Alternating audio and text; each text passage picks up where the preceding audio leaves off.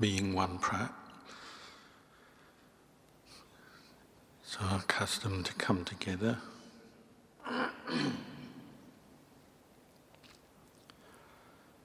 to meditate, chant, listen to the Dhamma.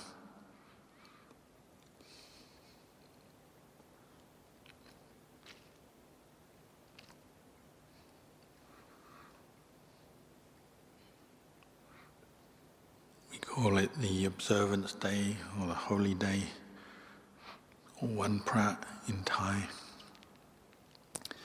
according to the conventional reality. we use the concept of time, days, nights, weeks, months. Useful for us as humans to do this.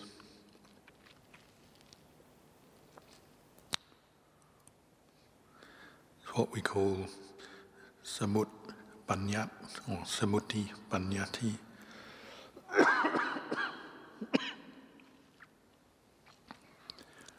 the apparent reality, the world of names, labels, designations.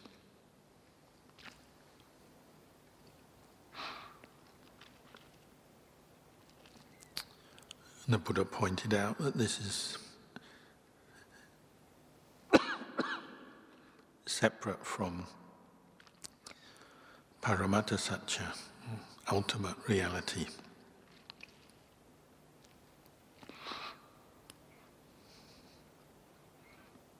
With wisdom, we use the conventional reality, the concepts, the ideas, the labels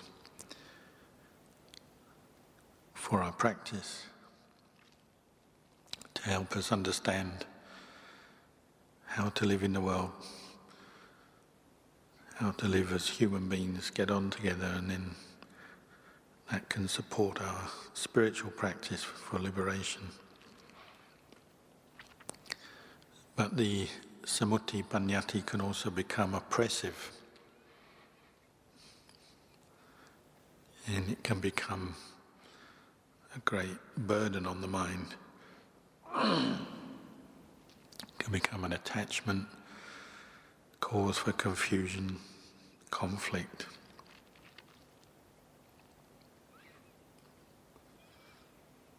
In short, the Buddha sometimes use the word nam, nama. We know nama rupa, name and form.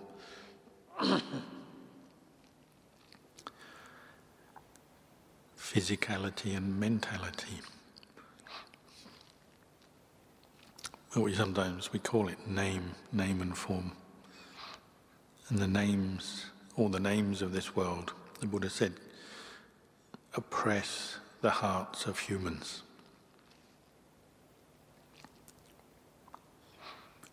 Just trying to keep abreast of all the information in the world now.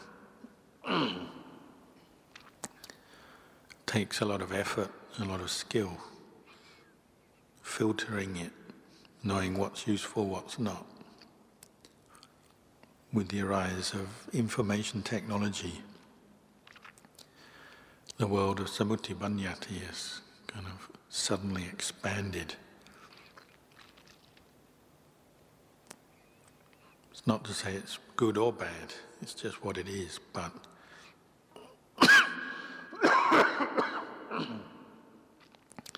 if we don't use mindfulness and wisdom, it can overwhelm us.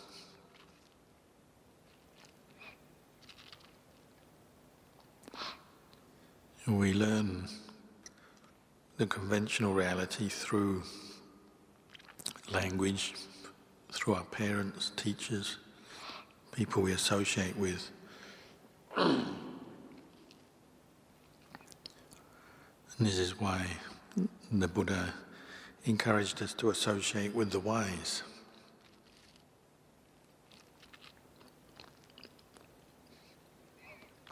They'll give us good advice and guidance how to use conventional reality to help understand the higher ultimate reality. Which is say the purpose of all the Dhamma teachings, the Tripitaka, the words of the Buddha, and the words of the uh, all our meditation teachers. They're using conventional reality to help us understand and pointing to ultimate reality.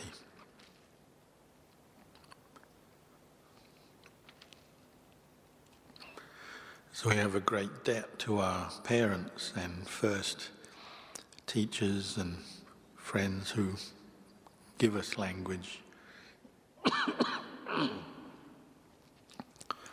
Not only do they give us language, but they give us values and standards of behavior and give meaning to things. And we have to use the conventions of the world so those values and meanings are helpful to us. So most parents will teach their kids to be what they see as good kids. Teach them basic morality, standards of behavior. And that's how we learn, that's how we begin to learn. But as adults, we have to carry on learning and take over the responsibility ourselves, which is what the Buddhist teachings are supporting and helping us do. Even in adult life, we can still rely partly on what our peers, colleagues, friends think and say and do to guide us as well. so we have that reflection. Uh, what would our spiritual friends say about our behaviors, the reflections of a samana? Would they find fault with the things I do and say? Because that's one way we learn. We take on values and ways of behavior, partly influenced by what the people around us will think of us. Ultimately, we have to learn for ourselves and know for ourselves, but it's valuable to have friends in the Dhamma who do give us reflection, standards of behavior. That's how the Vinaya works, how Buddhist monasticism works. So it's not wrong to be aware of what others think of one and what they say. If we do something that's, say, against the Vinaya, then it's normal that other monks will criticize us. Even lay people will. The more experienced people become in, in the practice, then they know what's right, what's wrong, correct, incorrect. But rather than seeing that as an obstacle, it's actually helping us, especially in the beginning of the practice. We keep one eye on our friends, and that helps us to be more mindful, more careful what we say, what we do. Partly how uh, our hiri-ottappa, these guardian qualities that keep us out of trouble, out of suffering, develop. It's because partly we're aware of what other people will think and say about what we've done, what we've said, or in the most refined level, even what we're thinking. if you have a unwholesome thought, but then you recollect the Buddha or your teacher, that can be enough in that moment to help you drop that thought. Or with our external behavior. Sometimes it may be the cause for us to do something when we're feeling lazy, but we put effort into the following the routine or doing a chore. It may be the case that we're doing it because we're worried others will criticize us. In the beginning, that's not a bad thing it helps us to get through some of our coarser defilements. But obviously, in the end, the aim is to understand with clarity and wisdom why we practice, how to practice, so we're not just dependent on others. But Hiriyottappa, these qualities, they protect us right through our practice from start to finish. They're skillful qualities that, of mind that are present in all your wholesome mental states. There's always those qualities that are there, like faith, mindfulness, hiriyottappa.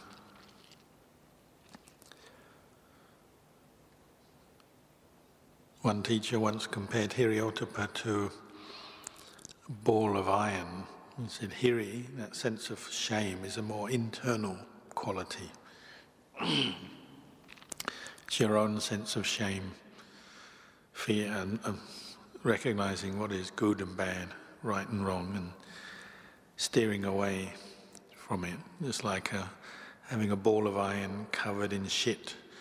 You wouldn't want to pick, pick up that ball because it's smelly and repulsive. Just as you wouldn't want to think that thought or do that thing because it's unpleasant. Ottappa is more like a ball of iron that's red hot. You wouldn't want to pick it up because it would burn you. And that's like the suffering that would come, the consequences of our unskillful actions, particularly in society, what others would think of us, or any consequences that would come our way from an unskillful action. And these two qualities, hiriyottappa, we're constantly cultivating in conjunction with mindfulness and they help to watch over the mind and filter out some of the more unskillful negative qualities that we fall into.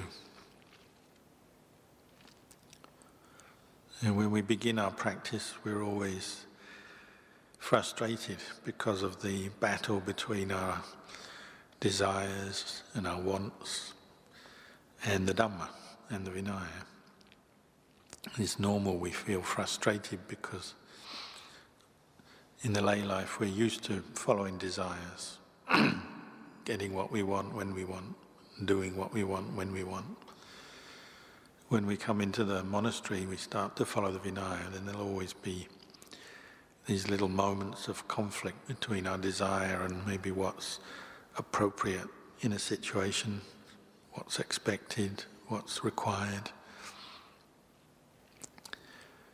So in the beginning, often we have a reaction to the Vinaya. We don't like it. It feels like a straitjacket or some kind of limitation on our behavior. Brings up a lot of aversion. But if you keep practicing, that whole experience changes. So after a while, as the Hiriotapa develops, you recognize that these qualities really are guarding and protecting you keeping your mind away from suffering and the ways that lead to suffering. And you see how the Dhamma Vinaya is a vehicle for that. So rather than being more caught up in the frustrations of de- your desires not being met, we prefer the other. We prefer the alternative, which is to follow the Dhamma Vinaya, because we can see it's the way to happiness.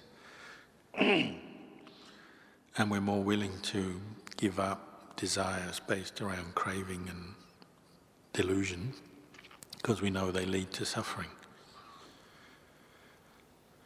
But that period is a period of transition that takes time, and we have to be willing to learn from our experience. So that's really what the Buddha was teaching. He's teaching us how to learn, learn well as human beings, and particularly learn how to abandon the causes of suffering and cultivate the causes of peace and happiness.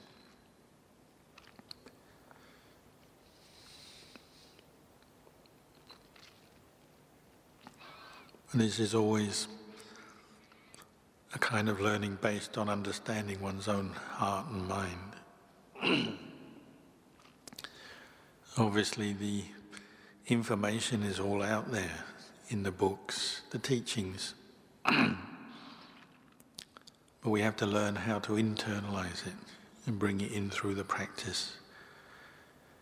Being more aware, being sharper, clearer with our own mind, taking more responsibility for our own mind.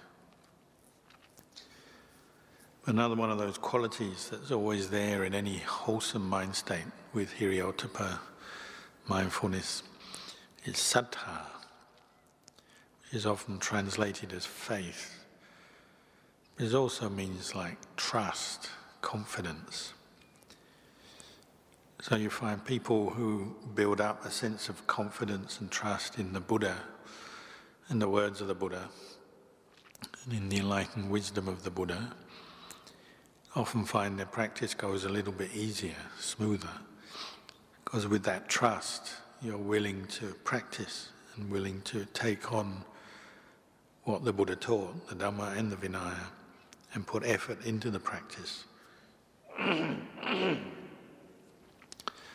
why the hindrance of doubt is one of the most, the, one of the earliest obstacles that we have to learn to overcome. You can't overcome doubt by knowing everything sometimes we try by reading a lot and learning a lot, answering every question we have in our mind.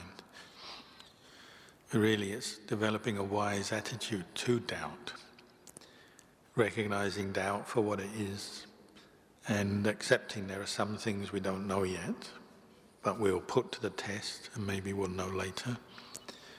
Other things we can learn and know very quickly, and we can put our doubts aside because we've, we've seen through them.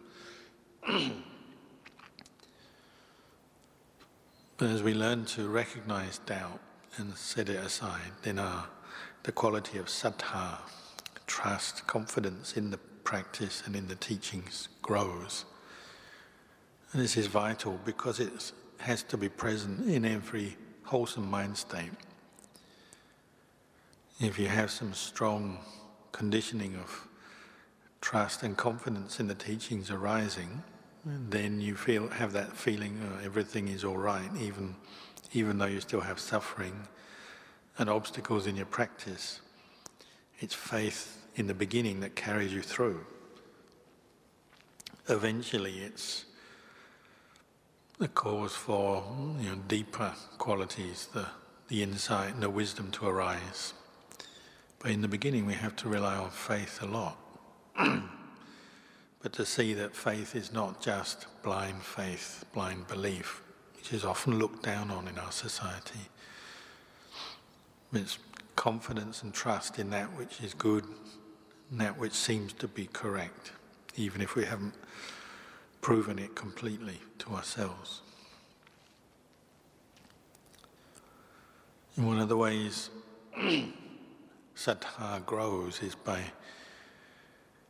just using wise reflection, you logically, reasonably looking at your practice over time and seeing one thing leads to another, cause and results, cause and effect. And you can see how it's possible for human behavior and a human mind to change over time for the better.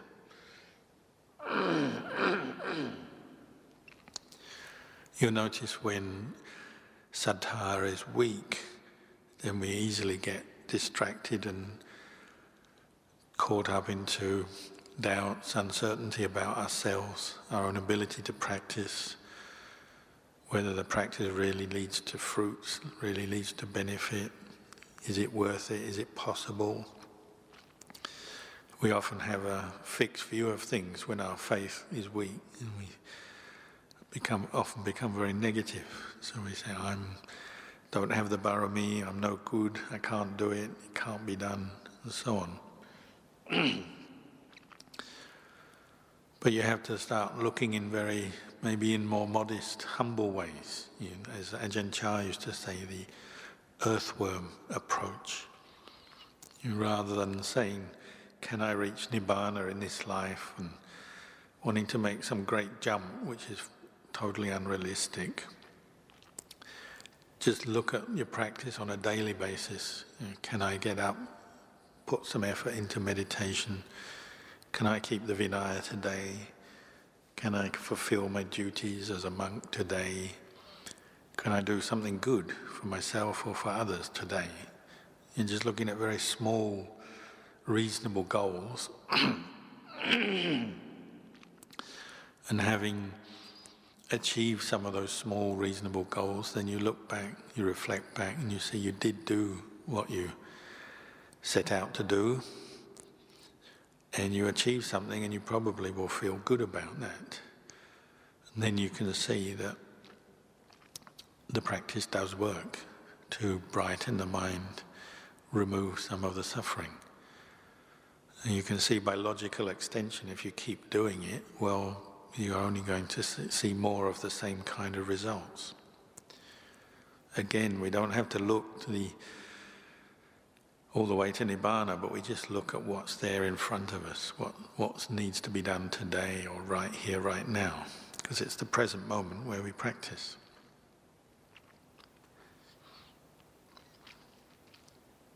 It's very easy when we have got a lot of knowledge but not a lot of wisdom in the practice that we can get caught into despair, feeling like the, the practice is more like a huge mountain that we've got to climb and we're still at the bottom and the summit looks so far away. So you have to catch that way of thinking. It's a very modern kind of thinking with all the information we have nowadays. We're always comparing ourselves to others, comparing what we know, comparing ourselves to teachers, to the Buddha, and everything. Very easy to feel despairing, lose confidence in our own ability to practice. So we also have to come back and just look at the more, the small things, the ordinary things. It's like in the old days in Thailand, when in the Vasa often we used to do practice like eating, they say, chan tok just eating the food that you get on Bindabat. And in northeast Thailand, that often means a meal of sticky rice without much else. And the people are so poor, you go from house to house, and literally one household just gives you a tiny little ball of rice.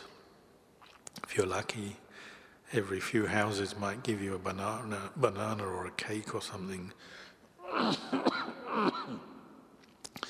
But the food is very simple and very in small amounts. But every day you get the same result. You keep going through the village, and those small balls of sticky rice add up.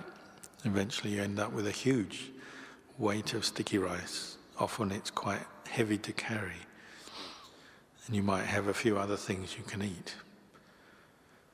So, over time, you notice, you see the anxiety in the beginning of the bindabat Am I going to get any food? Are they going to come out today? Especially on certain days, like a, a busy work day or a, a rainy day, you may be in doubt if anyone's actually going to come out. But in the end, you always find people come out, and very quickly you accumulate a lot of stuff in your bowl, and the anxiety disappears. And you can see all those small acts of kindness when people put a small lump of rice in your bowl can build up to something quite substantial. So they like to compare that to the practice. You know, every moment of mindfulness on its own might seem insignificant. Every good act, kind thought might seem insignificant, but when you add them all up, they become quite, something quite sub- substantial. so we have to learn how to look at the practice in a balanced way and build up our faith, our confidence based on what we can see and know for ourselves, rather than just on ideals and information we've gathered from other people and other places. And just look at what's going on in your daily life and see when you put forth effort to bring up mindfulness and let go of a negative state of mind, you put forth effort into the chores or doing meditation or doing whatever you have to do, you can see results quite quickly. You have to learn to have that approach to the practice so that you don't go to disappointment or despair too quickly, too easily. Even like uh, last week in New Zealand, there, there was a news that all these hundreds of whales got caught onto the beach when the tide went out. They're huge, heavy things. And there's always some volunteers, animal lovers and so on, who want to help. So all these volunteers went down to the beach just to move one whale off the sand into the water to save its life. Seems like a massive job. And there was like an endless stretch of hundreds of whales, and time was running out. so the journalists asked them, you know, don't you feel despairing? There's so many whales and so few volunteers. You, you might only save one or two. but because the people love whales, they say, well, one or two is better than nothing and they're willing to do it, and they know they might not save every whale, but at least they'll save a few. The practice tends to be like that. If you look at your mind, well, of course, there'll be some times when craving and defilement overwhelm you and come up. But if you notice the small victories where you establish mindfulness, you don't follow a, some greed, you don't follow some anger, then you can see, well, it can be done, and if I keep doing this, then there'll be more, more good results, more benefits to follow. We have to learn how to bring up faith, confidence in our own ability to practice in this way, and use all the different skillful tools the Buddha pointed to to help us. And keep re establishing mindfulness in the present moment keep guarding over your mind with hiriyottappa, so you, you learn to steer away from unwholesome thoughts, unwholesome actions. And you keep reflecting on the benefits of the, the wholesome thoughts, the wholesome actions that you do perform. The more you can see the good that you're doing, the more confidence you'll have in the practice as a, as a vehicle to change and develop your own mind. And the whole Buddhist path is based on this principle that we can improve and develop as human beings, even to the highest, to, the, to Nibbana. So in the end, it's no different really than our parents when we were young, teaching us all the things we need to know, language, the rights and wrongs, the do's and don'ts, even though we used to get annoyed with them in the long run, a lot of that teaching they gave us has been invaluable for us as human beings. And now we're building on it with the Buddha's teachings, teaching us how to look after this mind, protect it, improve it, and develop it in through our speech and actions as well. If we keep doing this, then you can you can trust that good results will come.